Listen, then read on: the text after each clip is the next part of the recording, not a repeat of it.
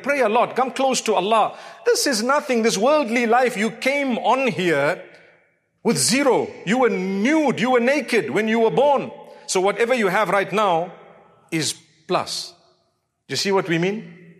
If someone were to ask you, do you have more now or the day you were born? You have to say now, no matter what you have, even if you've got very little, because you know what? When you are being buried, you will be buried with more than what you actually brought onto the earth because you have two pieces of cloth, yet when you were born, there wasn't even two pieces of cloth. So it's Allah's plan to show you, man, you came onto the earth, we provided for you, didn't we?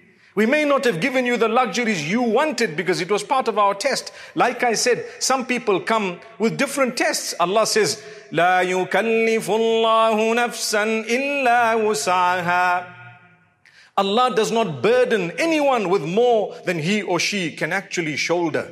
If Allah sent a challenge in your direction, He knows you can cope. He knows you can manage. He knows you will manage. So don't complain to anyone besides Allah.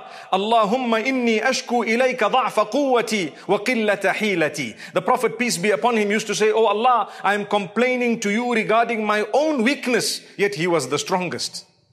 Oh Allah, I am complaining to you regarding my inability, yet he was the most able from all of us, subhanallah. So what about you and I? We will go through hardship.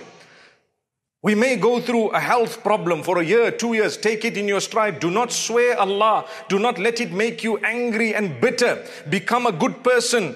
Bear it with patience. And thank Allah if your problem makes you a better person, it's a gift from Allah. And if your difficulty makes you bitter and ugly and makes you drift away from Allah, it is perhaps a punishment from Allah.